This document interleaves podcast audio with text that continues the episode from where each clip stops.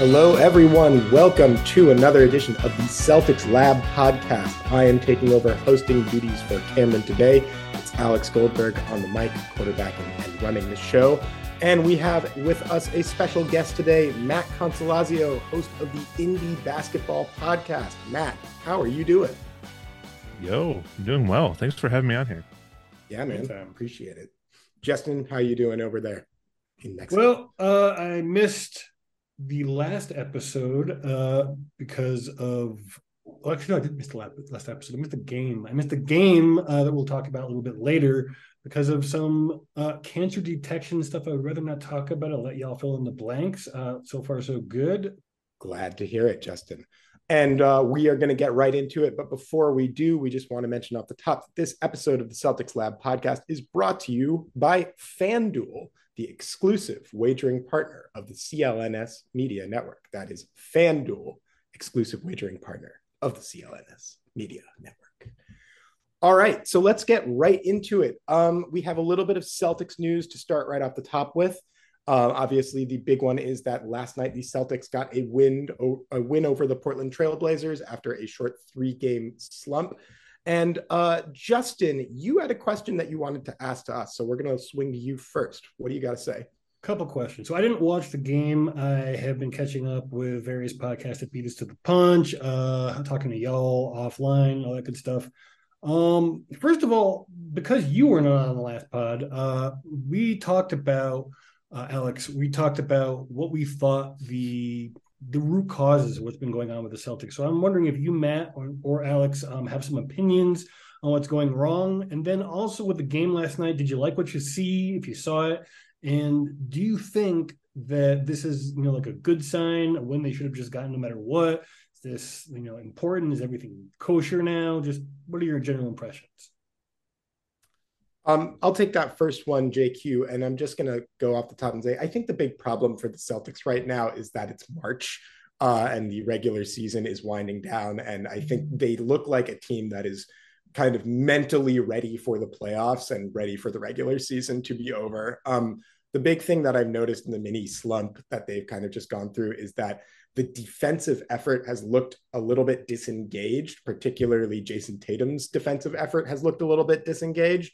Um, I think that that is, you know, not ideal. You definitely want your best players to be involved on the defensive end. And we know Tatum is capable of being an extremely effective defensive player. Um, but I get the sense that this is more of an effort uh, issue than it is a particular like systemic problem with the C's. I think that they're kind of grinding the clock out until the playoffs. And once the big picture games come around, they should be ready to roll. Uh, and I expect their defensive effort to ratchet up accordingly. Matt, yeah. I wonder, yeah, swing it I you. feel like, you know, I'm, I'm a Bulls fan, so I obviously have a much lesser perspective currently, but I I feel like honestly where you guys are at right now is like I feel like you want to be like like Steph where you you can say like you know we're just waiting to the playoffs, but you can't because you haven't won. So like you you're in the same boat, but you just feel like you can't say it quite yet. But I I, I don't think there's any crazy concern. Yeah, you're just like you're waiting for the playoff start. That's that's what's going on. And like, you know, where wherever they can conserve effort, they're going to. Yep. I, I, feel like that is the big animus behind all the Celtics fan freakouts we've been seeing to these relatively minimal amount of losses comparatively spread throughout the season. They're just they've seen the failure and they haven't seen the win. So until they see the win, they're not going to be comfortable with, you know, a little bit of treading lightly at this point in the season. And to that point, you know, looking at a game like last night against Portland Trailblazers team, that really I don't think anybody is particularly concerned about at this point in the season. Um, you know, I don't think that the Celtics played all that well, to be honest, last night. Um, it was far from their most dominant effort of the season. And there were definitely some times where they were getting three happy, not moving the ball very well on offense, and defensively, the rotations were not there. But at the same time, they ended up winning that game by a pretty hefty margin. And I think it just goes to show that, like, a lot of the concern and noise around this team, particularly during this slump, is a little bit overblown. They can still pretty easily dispose of lesser teams whenever they need to. And I think we need to give some credit to the Knicks and Cavs. Those are good basketball teams. They're playing hard and they really have something to go for here. They're trying to jockey for seeding. They're trying to ramp up. So, um, you know, I think they they both put in some strong efforts. The Nets game, I think, was a little bit more within the Celtics' control, shall we say? But uh, you know, I think those are two. Those are an example of like two strong teams that are really trying to make a hard late season push. So I'm not horribly surprised that the Celtics lost those games, and they took them both to overtime, double overtime in the case of the Knicks. So I don't know. I'm not overly concerned. Um, yeah, I feel like some... we can. Yeah, sorry, go ahead. I, I feel like we can no longer uh like discount the Knicks. You know, like they're they're a good team. They're a very good team, and like I, odds are you will face face them in the playoffs at some point. So like, I yeah. I think they're definitely like you know we're all so used to like crapping on the on the Knicks and like it's a tradition, right? It, it's just not the case anymore. yeah, I mean they play at least hard. right now. Tom Thibodeau has done a really nice job over there. They've got a lot of quality players who know what they're doing, and you know Julius Randle is making a pretty late push for an All NBA team here. Um, that's that's been a really impressive story from them. The Cavs, you know, it's a really talented basketball team. Donovan Mitchell, Darius Garland, Jarrett Allen, like those guys are good. Being brave um, enough un- to bench a twenty million dollar a year player who once played for the Celtics, who I shall not my name. segue. I had Sorry. a segue all lined up, and then you just well. Let's go with it. Let's go with it. Fine. That guy. Um, one of the areas that has been of major concern to a lot of Celtics fans lately has been the play of one Grant Williams. Recently, Grant revealed that he has an injury in his elbow, and I am wondering, and I'll swing it to you first, Matt. Um, does this change our view of Grant Williams' relatively poor contract season? His shooting averages are down, his points per game are down, and defensively, he has not looked like the same guy for a while. Um, does this change your view of Grant as a player? And I, I'll swing this question to you: Should he be in the Celtics playoff rotation? Uh, I mean, in my my limited exposure to actually watching Celtics games, I, I do feel like my perception of Grant Williams is he's a rotation player, and I feel like should he be in the rotation? Yes, he should be in the rotation. Um, has his ups and downs. I think the uh, Cleveland game was a, a, a clear you know call out for sure. But uh you know i i think you guys are deep enough that it's it's okay that you know you could it can ebb and flow and he can he can if he's having a bad game he can sit a little extra than he normally would. JQ, your thoughts? Yeah i don't disagree with that at all uh, he's not a star player. He might think that he's a star player. The market will tell him what kind of a player he is, and it's not going to be a twenty million dollar a year player, barring some late season explosion.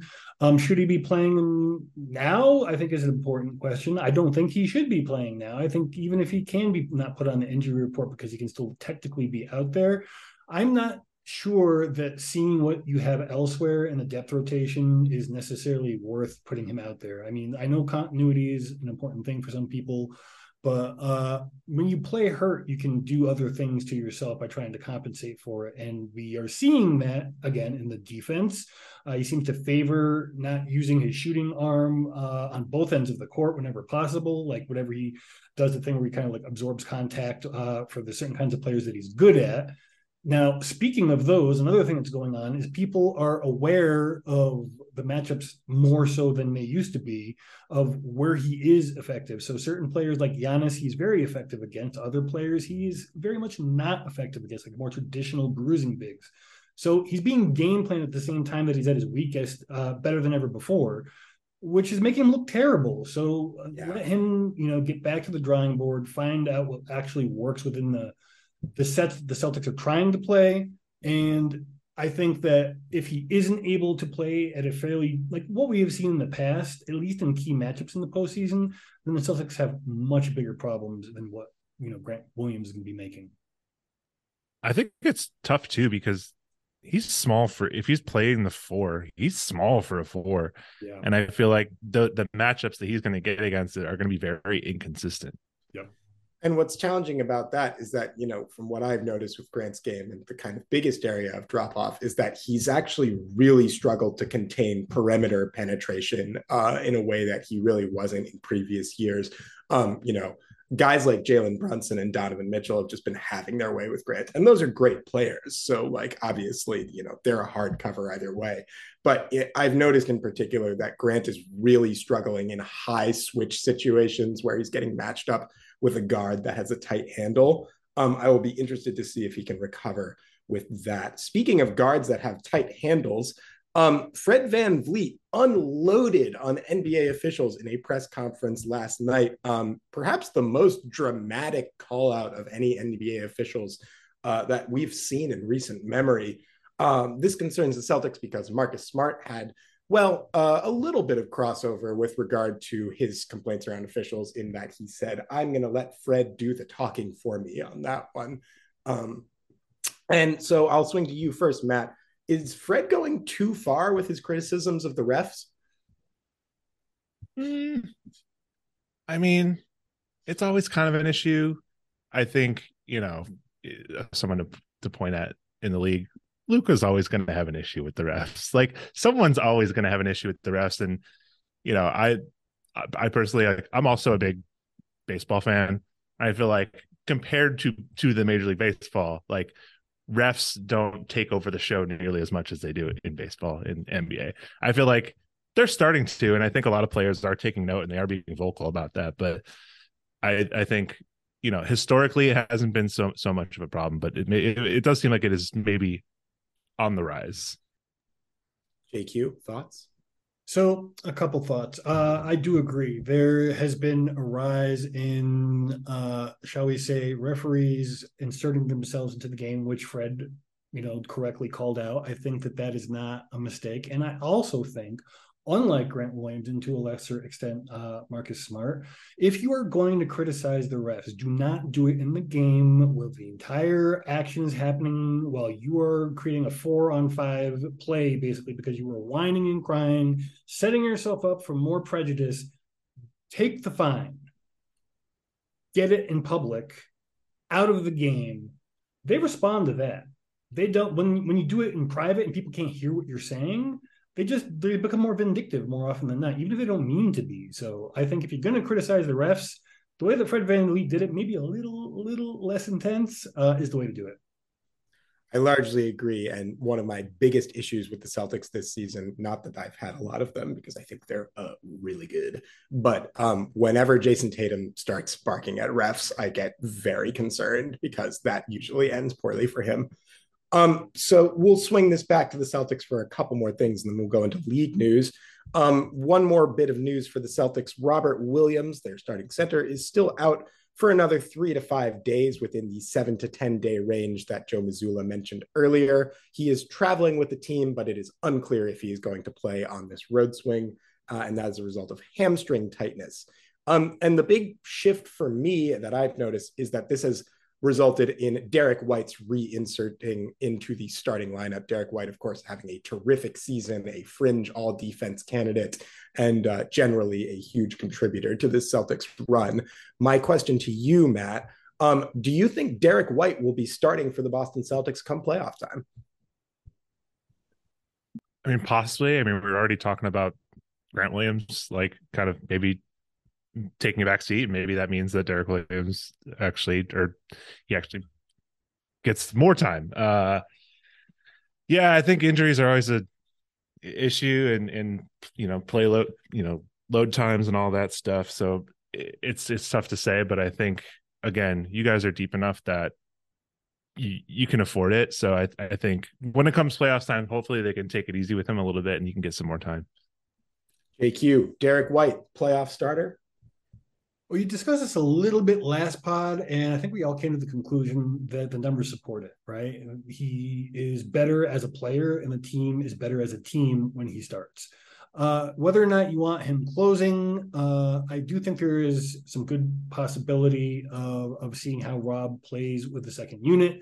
I think that it's better to have an intense Rob for less time than you know him kind of like tiptoeing around the court trying not to hurt himself again. If that's even what's going on he might just not have that that boost on all nights anymore. Whatever the case is i think that you know not quite putting him in bubble wrap but maybe you know attaching a couple pieces of styrofoam might be the right way to go of course, the linchpin to all of this is that Al Horford needs to stay healthy and productive, which so far he has just been having another outstanding vintage season at age 36. So, Al, keep doing what you're doing and make sure to ice those knees.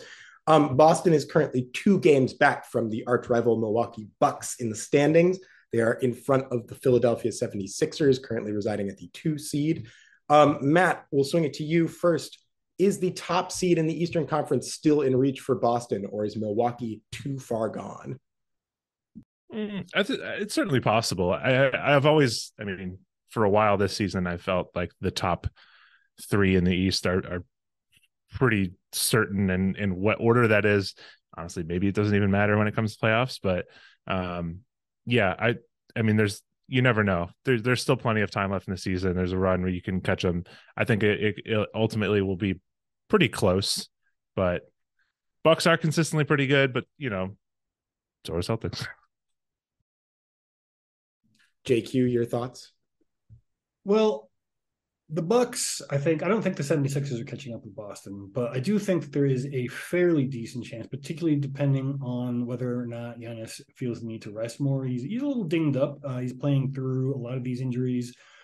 And they do have a harder schedule than Boston. They have a number still of plus 500 teams to handle uh, with several several opportunities for for squads to beat them. The Celtics, on the other hand, I think are looking at a situation where the, it might just come down to the uh, March 30th meeting with the Bucks to decide whether or not they're going to bother resting because that probably is going to be the decisive game, barring one or the other team going on a losing streak. Makes sense. I also think that you know, with with the Bucks, it's looking back at their history with you know Khris Middleton getting injured in playoffs, and it's like they're going to want to take it extra easy too. You know, they want to make sure that they're fully healthy. Maybe they do also take the the Warriors approach and be like, we know we'll be there. Let's let's make sure everyone's feeling good when we get there. It's a fair point. The only thing I'll throw against that is that obviously last year Milwaukee lost a game seven on the road in Boston. So that might be looming large in their calculation. Um, let's swing it around to the league news really quick. And Matt, we're going to start with an issue that is unfortunately near and dear to your heart as a Bulls fan. Lonzo Ball, it looks like, is going to need another operation on his knee uh, heading into this offseason. It seems like he's already been shut down for the year. And with another operation, there's a real possibility that he will miss some time next year. I guess my question to you is it's not really even as much of a question, but like, what are your thoughts on the Lonzo Ball experience so far and kind of where it can go from here? It's just such a roller coaster because when he first came to the team, it was like such an immediate impact and like him and Caruso joining the team, like he really felt like that defensive presence and it was so good. I I think you know the past like what two years now, honestly, like him and having all these injuries, you know, you, I look at it from two sides. I'm like, is is there definitely something wrong with the medical staff? Because like you know, you, you, this can't keep happening. But also, when you look back, that actually when he was drafted, you know, there he was getting knee injections already. So it's like there was stuff going on, and you know, people tend to forget that when he has a solid stretch, and they're like, oh, oh, great, he's back to normal. But I I don't know, man. I, my gut instinct is like his. I don't even know if it's just his Bulls days are over, but like his career is like going to be pretty limited here on out. Scary. Yeah, JQ, any thoughts on Lonzo Ball? I am just curious why ownership did not pull the trigger on a larger rebuild because it didn't seem to me even before this news that the the franchise was looking at anything especially positive in terms of like making a deep playoff run. So it seemed to me that the thing to do would be to sell off all of your older players and and get those picks to invest in new talent to build around some of the younger players, the rawer players you guys have. Uh, but they did not do that, and I'm still confused as to why that is. We'll get into that as well a little bit later. Uh, we're going to be having Matt do some exercises as a potential GM candidate. Oh, yeah. Um, before we do that, though, we should talk about a little bit more league news. We'll just knock through really quickly. Steph Curry is back from injury, and the Golden State Warriors are rising up the standings. Meanwhile, in the West, the Memphis Grizzlies are going the opposite direction. Ja Morant was briefly suspended Brandon Clarke is out for the year, along with Steven Adams, two essential front court pieces for the Memphis Grizzlies. So, with the Warriors trending up and with the Memphis Grizzlies trending down, there's a team in the middle that we should talk about as well. Kevin Durant potentially going to be out for a significant amount of time after slipping and falling during layup lines last night in what was supposed to be his Phoenix Suns home debut. So let's combine all three of these topics together. And Matt, I'll swing to you. It seems like there's a little bit of chaos in the Western Conference standings. What do you make of the Warriors' rise, the Grizz fall, and the questions around the Phoenix Suns? I mean, is this just like the universe leveling itself out, like going back to how it was? Because uh, you know, last week, two weeks ago, you look at the standings and it's like these teams are at the top of the standings. You would not think this five, seven years ago. Um, it's it's really interesting because yeah, I, I all the Ja Morant stuff.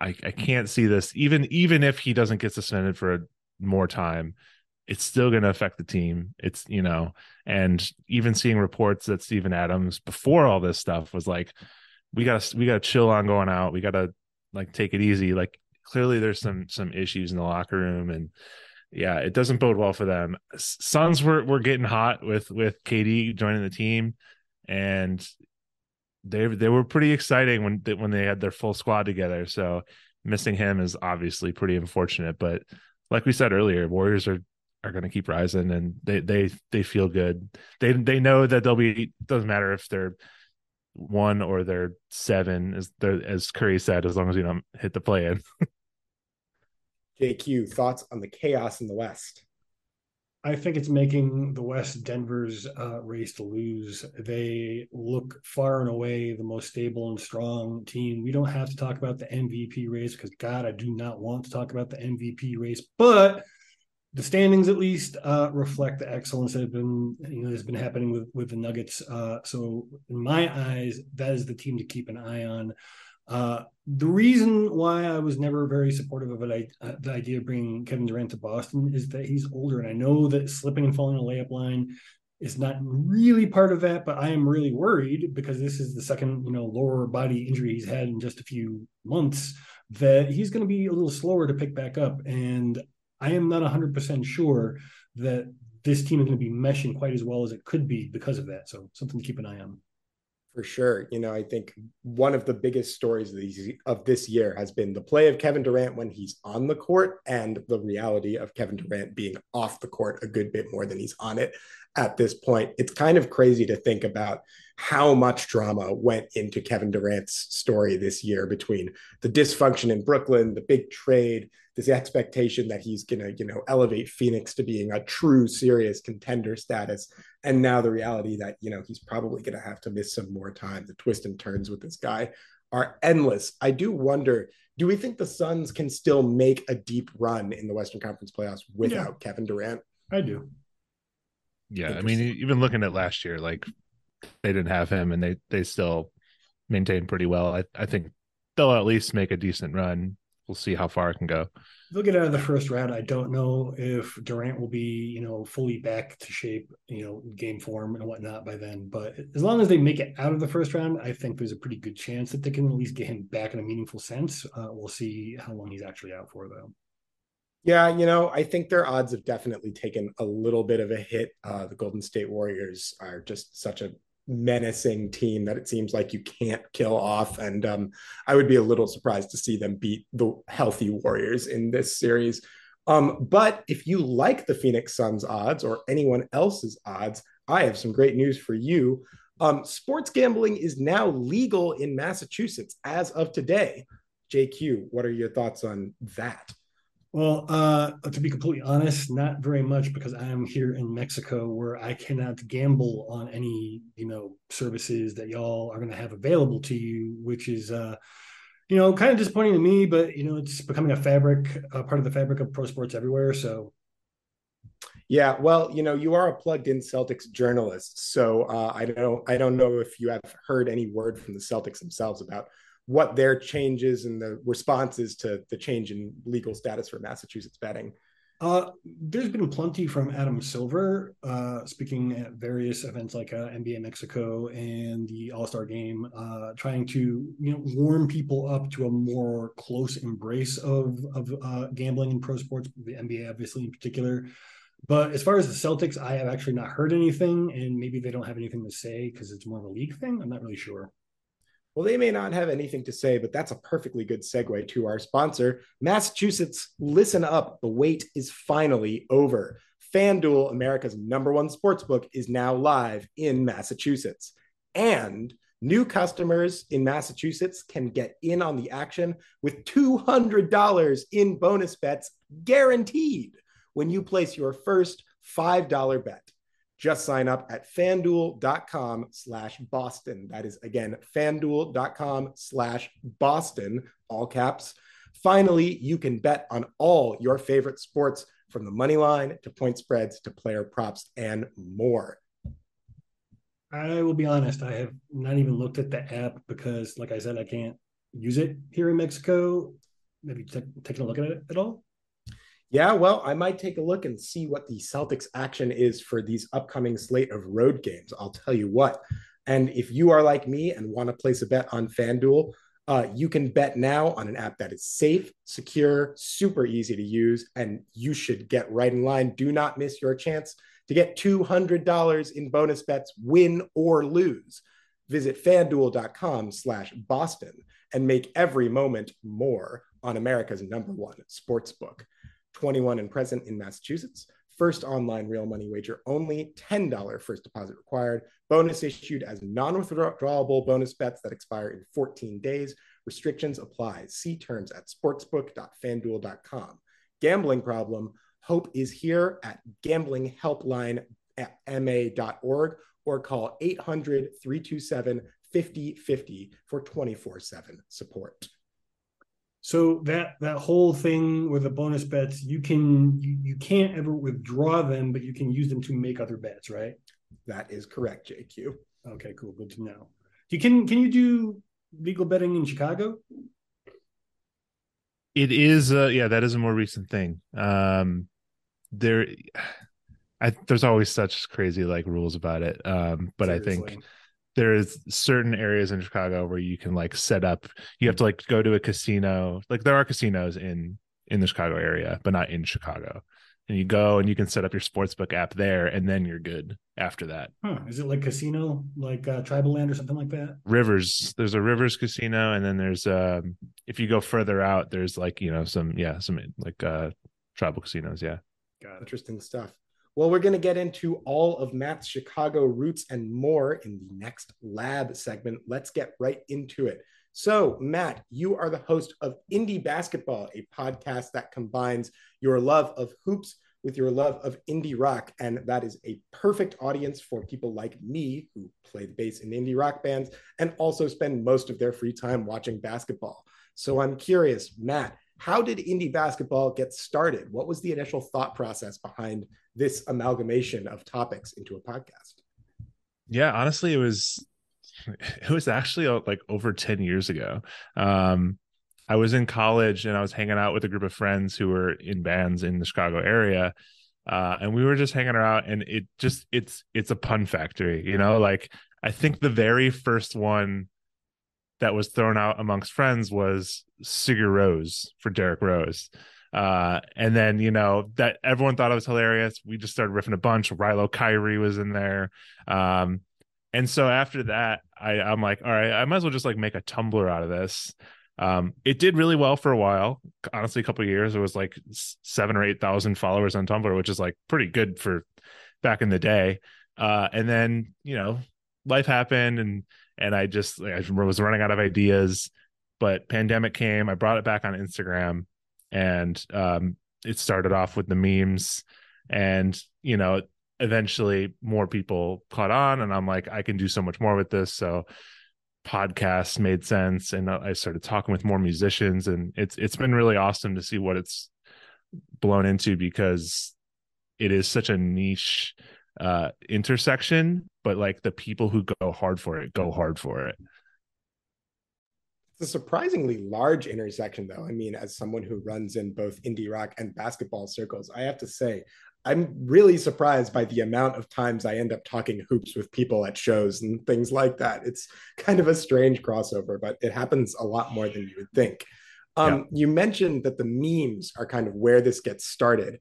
And one of the things that people should know when they follow indie basketball is that if you do so, you're going to be getting access to extremely high quality Photoshop work a whole lot of excellent memes at the indie basketball Instagram. You should follow now. Um, some include Bone Iverson and Dr. J Mascis, two of my favorites. Uh, if you are an indie rock person, Dinosaur Jr., Bon Iver, and obviously Allen Iverson and Dr. J, two Philly basketball legends. Um, so I'm curious. I'm pretty active as a presence on Celtics Twitter, and we encounter um, pretty esoteric Celtics Times musician X memes on the regular. Prince is a big hit with the Boston Celtics fan base, among others. I'm curious from your perspective as a now veteran, seasoned indie basketball meme maker, what is the secret to making a good NBA meme? I mean, well, for one, it's my job. I work in advertising, like it's my nine to five. So like this go. is what I do for a living. uh, and honestly, it's it's yeah, it's not just the design aspect. Like I I think I have to think creatively for a living. So it's like I'm used to doing this all the time, but like honestly, a solid pun will get you 90% of the way. Like really if you get a solid pun, people are going to love it. The NBA paint model seems like it's pretty oh, yeah. effective. Dude, um, they, they did jerseys in the G League. Oh yeah, it was great. I I need to get one of those jerseys honestly because every time I see one, it's it cracks me up, and they honestly look like pretty good it's from amazing. a design perspective as well. Um, also, shout out to Pete Rogers for continuing his quest to design a Celtics jersey for every win. Uh, He's amazing. Yeah. Um, so, one of the coolest things that I have encountered in indie basketball is the half court sessions. Um, they are so much fun to listen to and watch. And uh, I was wondering if you could just give us a short description of what the half court session is and how you came up with that idea. Yeah. So, that's a, you know, something that we came up with last year.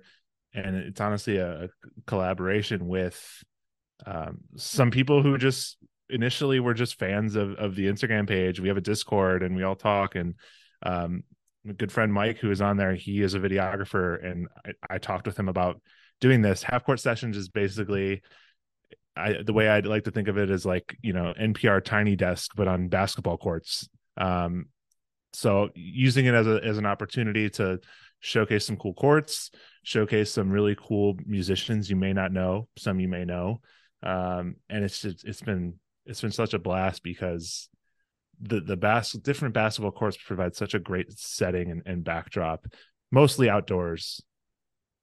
I, I definitely can suggest. Uh, I don't know how feasible it would be to actually get there. Maybe you can just uh, you know like superimpose yourself a Zoom on some of these courts in Latin America. The NBA just did a bunch of really cool ones, uh, so that would be something to look into. And then uh, another potential suggestion. Uh, Celtics Lab pod emeritus Josh Coyne has a really cool band, Springs Chief, that you might want to look into having him on to talk about because he is obviously a hoops junkie as well. For sure. Um, yeah, no, the half court sessions are great. I would really encourage anybody who's listening to check them out. Um, if you're looking for new music that you maybe haven't heard as much of uh, on a cool basketball court, it's really awesome stuff. Um, so you see a lot of bands on basketball courts um, in a variety. so sorry. Um, let's cut that. um, Let it all out. Yeah. So you see a lot of bands uh, on the half court sessions in various settings, but all of them are on different basketball courts. And you know, I have a little bit of experience as a guy in a band on a basketball court. Um, and so I'm curious, swinging this question to you, Matt. Who are the bands that you would most like to see play in a 5v5 pickup game, and why would you choose those bands? I, uh, yeah, I saw this question ahead of time, and it, it really had me thinking because, you know, there's a lot of I, I like to be like metaphorical with like the type of band and like you know what kind of energy they bring so like in my mind i'm a, a, solid five versus five, not in terms of like play style, but in terms of if I'm imagining like the the what the band sounds like. I want it's like an emo hardcore game, and this is like turnstile versus like a combination of uh origami angel and uh like Militarie Gun wow. because this, this this this would be like this is like the crazy AAU games where like you have like the top uh, prospects in the in like the country and like everyone is going crazy. There would be such intensity in that game. Yeah, I feel like get a time machine going and get 1990s uh, New York hardcore band involved because they practically totally. were a sports team. Yeah. I mean, if you've ever been to a hardcore show, dear listeners, you'll know exactly what Matt is talking about. The bodies are slamming. It would be a, a vintage style game, like super physical. Oh yeah, a lot of post play. I imagine, 1980s like throwback. Yeah, it would look like the '90s Knicks out there. totally, some some Patrick Ewing elbows being thrown. Exactly, blood in the garden.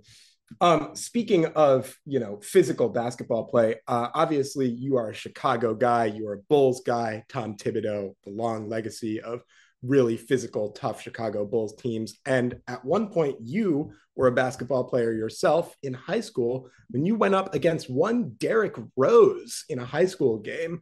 Um, and we'd love to hear more about what it was like growing up in Chicago as a hoop fan and as a basketball player during that time, like the kind of rise of Derrick Rose and everything that came with that. I should clarify that I was not on the team itself playing against ah, Derrick Rose, but our high school played against Simeon High School where Derrick Rose went. And you know, a, a friend of mine, Brian, like he he had to guard. It was in a summer league game because like normally we wouldn't get to go against them. Um, but he guard like Derrick Rose, I think played like five minutes in a, in a like a summer league exhibition, and Brian was like, "That's the fastest guy I have ever seen, like in my life." Yeah, that sounds about right. So talk us uh, through like hoops culture in Chicago growing up. What was the scene like? What was going on there? Yeah, there's so obviously Derrick Rose, major piece, but there's I feel like there's always been that prospect who was like Chicago city guy. Anthony Davis is from the city. I remember like you know when I was in high school too. It's probably like honestly after high school, but like Jahlil Okafor was such a big deal in Chicago. Cliff Alexander, like who faded into obscurity. But um, you know, there's always been that like a huge prospect in Chicago because you know the the city high school teams are are pretty competitive and and they're always pretty intense. You've obviously got Patrick Beverley now back on the team. Thoughts on a hometown hero returning to Chicago? I mean, I wanted to be into it. I, I feel like the the the first the first game back, you know, gave people a little bit of hope and like you know bev's energy is is unmatched but i don't know that that's the the full answer. Um it's cool that you know he's he's from chicago and he's back here but you know i there's there's more to the team than pat bev. There's murmurs that anthony davis is going to be available this offseason. Could be something to watch. Um, speaking of the Bulls and potential moves that they might make, um, Matt, I have great news for you you have been promoted to the GM position of the Bulls effective immediately. What are your mm. first moves and why? I mean, you uh, you alluded to this a little bit earlier. Like, it's unfortunately the constant uh, Bulls issue. Um, you know, when it comes to more or less ownership, but you, you know, we've always been stuck in this competitive mediocrity. Uh, there's always this fear to to completely rebuild and bulls really need to just do it. Get rid of LaVine. it's fine. Like i know you you got him on a nice contract. DeRozan's not going to get you much more i think after this year honestly. Um sell off LaVine, sell off uh Coby White. Um maybe the only people you keep are like maybe Ayo Dosunmu if you can and uh I, I'm losing faith on Patrick Williams as time goes by, just because you know I had faith. I think I know, he's, I know. He's worth he's worth opening the floor up and letting him be himself. But he, until until it's his team, I don't think he's going to really spread his wings. And if you wait too long for that, then you might just get a, a high end role player. Because because you know the result of that may also be that you, you do get rid of him and then you get a Lauri situation where he's an all-star and you know that's what happens but I do think Patrick Williams like has like the Kawhi skills, and I I could see him getting somewhere like that. It's just like I, it's still not there. Yeah. The one thing that I'll say is that I'm typically not a guy who's like go full process Sixers and just play G Leaguers and rookies until you get something. I typically like to keep one or two solid vets around to establish like good habits, winning culture, things like that. The difference is that you don't want to be paying those vets max contracts. So, like, if you want to keep a Patrick Beverley here, if you want to keep an Alex Caruso there, maybe even a DeMar DeRozan, who I think is on a pretty reasonable contract. I don't think that that's crazy, but um, the Zach LaVine contract is huge. The Nikola Vucevic yeah. contract is huge. It just seems like the Bulls are kind of in a perpetual state of mediocrity or, until they can honestly on there go out and get like a Kevin Love. Like like that's that's fine. Like you know, get get that vet who's like you don't have to worry about paying him too much and you don't have to worry about giving him so much playing time. Just have someone in the clubhouse who can help those guys grow. Makes a lot of sense to me. Um so you one of the things that we noticed at Indie basketball is that you like to do a lot of games over there and I'm curious which is your favorite game and why? Yeah, uh, on the podcast with musicians, with when I have musicians on to talk about basketball, and usually we wrap it up with a, a game.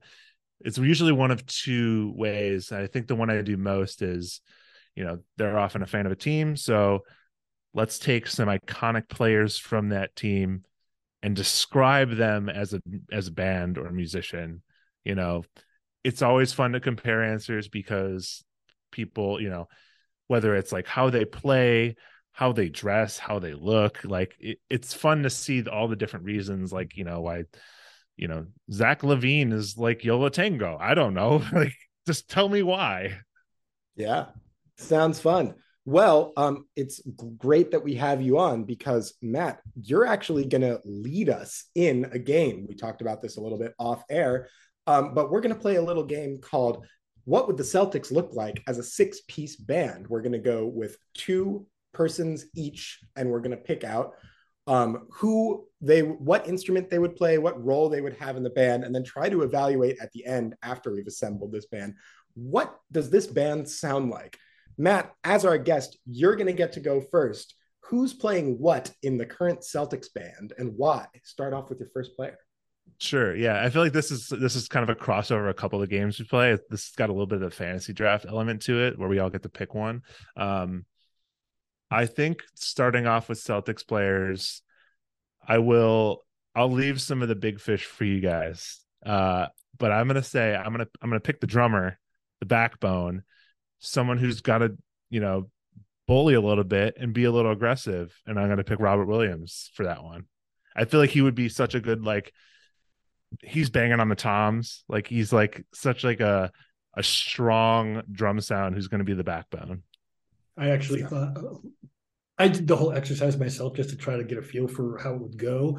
And I, I was going to put him on there, but the the the reliability, the availability of a drummer is critical. You can't have a drummer who's missing nights, right? So for that, well, personally... you say that, and then the drummer is in five different bands, and they're all meeting at the same time, and then you end up in that same place. Fair point. Fair point. Uh, I had a different person. I'll I'll I'll talk about it later, but I had someone different. Shout out to Chris. We love you, Chris. Um, that's the drummer for Divine Sweater. Anyway, um, I am a bass guy, and so I'm gonna make the next pick, and I'm gonna pick who the bass player for this Celtics band would be. For bass, you know, what's really important is that you don't need anybody who's particularly over the top and flashy unless you're like a Flea or a Jaco Pastorius, particularly in the indie rock sound. You need somebody who is consistent, who's reliable, uh, and who just kind of knows the ins and outs of like what your sound wants to be. So for that, I think there's no better choice on this Celtics roster than Al Horford to play the bass. I just feel like the consistency, the calm, the presence, he's everything you need in a bass player and more. Totally. Totally. JQ, yeah, you're up next. And one one sec yeah, before we keep going, let's make sure too that we're making one cohesive band. Oh, totally. So if we want to if we want to double up on drums like we can do that but let's make sure we got a reason we're thinking it through. Yeah okay, i think I we like got, that. i think we got to try and get uh, a couple of instruments filled before we can go into doubles. Ah old timer. Yeah all right. Well, in that case, uh, if we've got the rhythm section taken care, care of, uh, let's get a lead guitarist. Which uh, I'm going to be incredibly obvious. Uh, are we doing snake draft, or am I am I going to? We're doing the snake draft, so you're going to okay, get. So I got two, two then. All right. So then, yeah. Jayson Tatum, clearly the lead guitarist, right? How could it be anybody else? Uh, I was going to put Jaylen Brown on uh, the drums because he's very reliable. He does seem to be at his best when he's playing in rhythm. You see what I did there? Uh, so for me, if he's not doing that, then he's got to play the rhythm guitar. So lead guitar, Jayson Tatum, rhythm guitar, natural pairing next to him, Jaylen Brown. I I do feel like that's actually pretty solid comp compared to their play styles because they're they're pretty even with like themselves as being stars in the team. So I feel like I'm not gonna obviously alternate any fix, but if they're both guitarists, maybe they're even both vocalists where they alternate mm-hmm. songs or something like that because I feel like mm-hmm. they do that a lot in their games. They do that's definitely something to consider. And you know, for what it's worth, a lead guitarist and a rhythm guitarist can be equally talented and totally. equally able to do incredible things. See the Allman Brothers Band and other things like that. It's just about roles and about who fits what role. All right, Matt, you've got next pick. Who are we going with? Well, if we're going snake, aren't we going back to you? I guess we are. I was going to give you next pick just because. um, but I'll take the next pick. So we have a lead guitar, we have a rhythm guitar, we have a drummer, we have a bassist. We need somebody to sing some vocals. And you know, this is a player that uh, has so much to say on a regular basis. He, you know, really has a kind of fiery personality and a little charismatic. You know, he wears crazy robes and stuff like that. I think he really fits the lead singer archetype to a T. Um, Marcus Smart has got to be the lead singer for the Celtics band, right? I mean, who else could it possibly be? I could say it could be Grant if it's more of like a screamo band. Yeah. really getting on your nerves. He's got really important things to say, at least in his mind.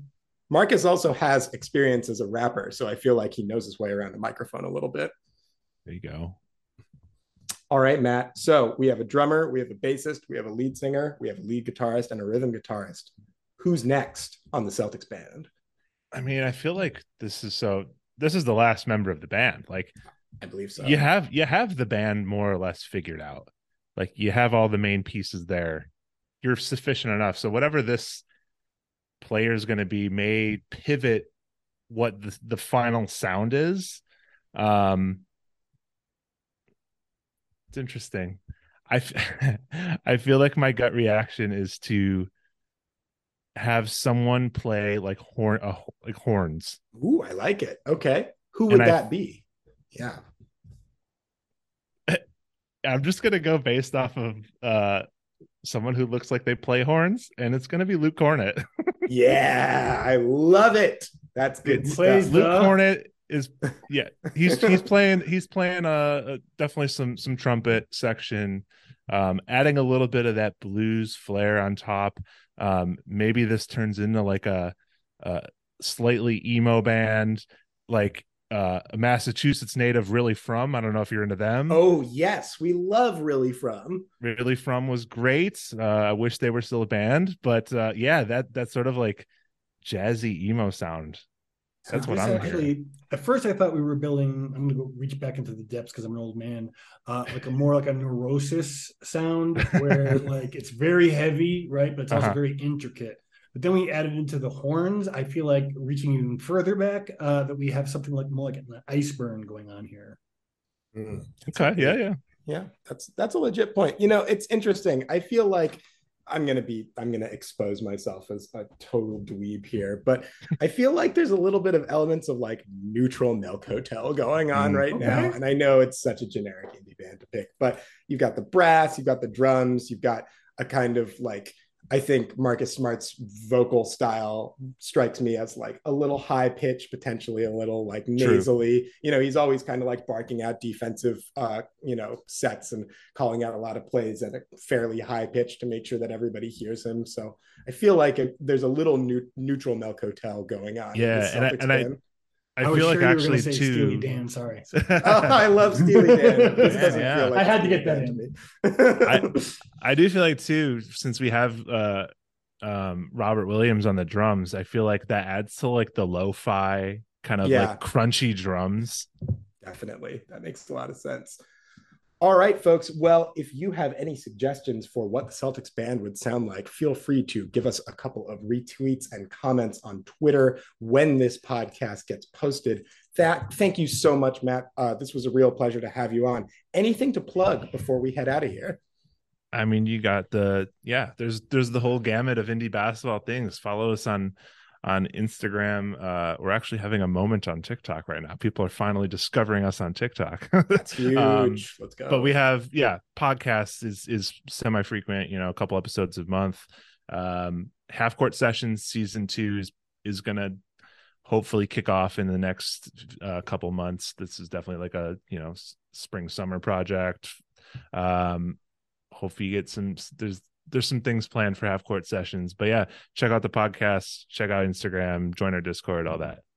Absolutely. And I'm going to do a shameless self plug here because if you like indie rock and you've liked this conversation, Divine Sweater, my band, has just released a new song on all streaming platforms. It's called When the World is Ending. And if you think, like me, that the Celtics world is ending after every loss, feel free to give it a stream whenever you are feeling blue. But if you feel like they're, uh, you know, supporting them in the wins and the positive moments, it's also just a fun, enjoyable little bop. So, and I, I'm going to yeah. go ahead and say too that the Discord for indie basketball is a big Divine Sweater fan. So, oh yes, yeah. Feel free to also join that Discord. It's a good time. Memes, music, etc., etc. Matt, thank you so much. Um, and this episode, once again, of the Celtics Lab podcast is brought to you by FanDuel the exclusive wagering partner of the CLNS Media Network. Massachusetts, sports betting is finally legal in the state. Head over to FanDuel to get in on the action for all your favorite Boston sports teams. You can bet on the Bruins and Celtics now, and you can bet on the Red Sox season, which is right around the corner. Head over to FanDuel to place your bets today. FanDuel, the exclusive wagering partner of Celtics Lab and the CLNS Media Network.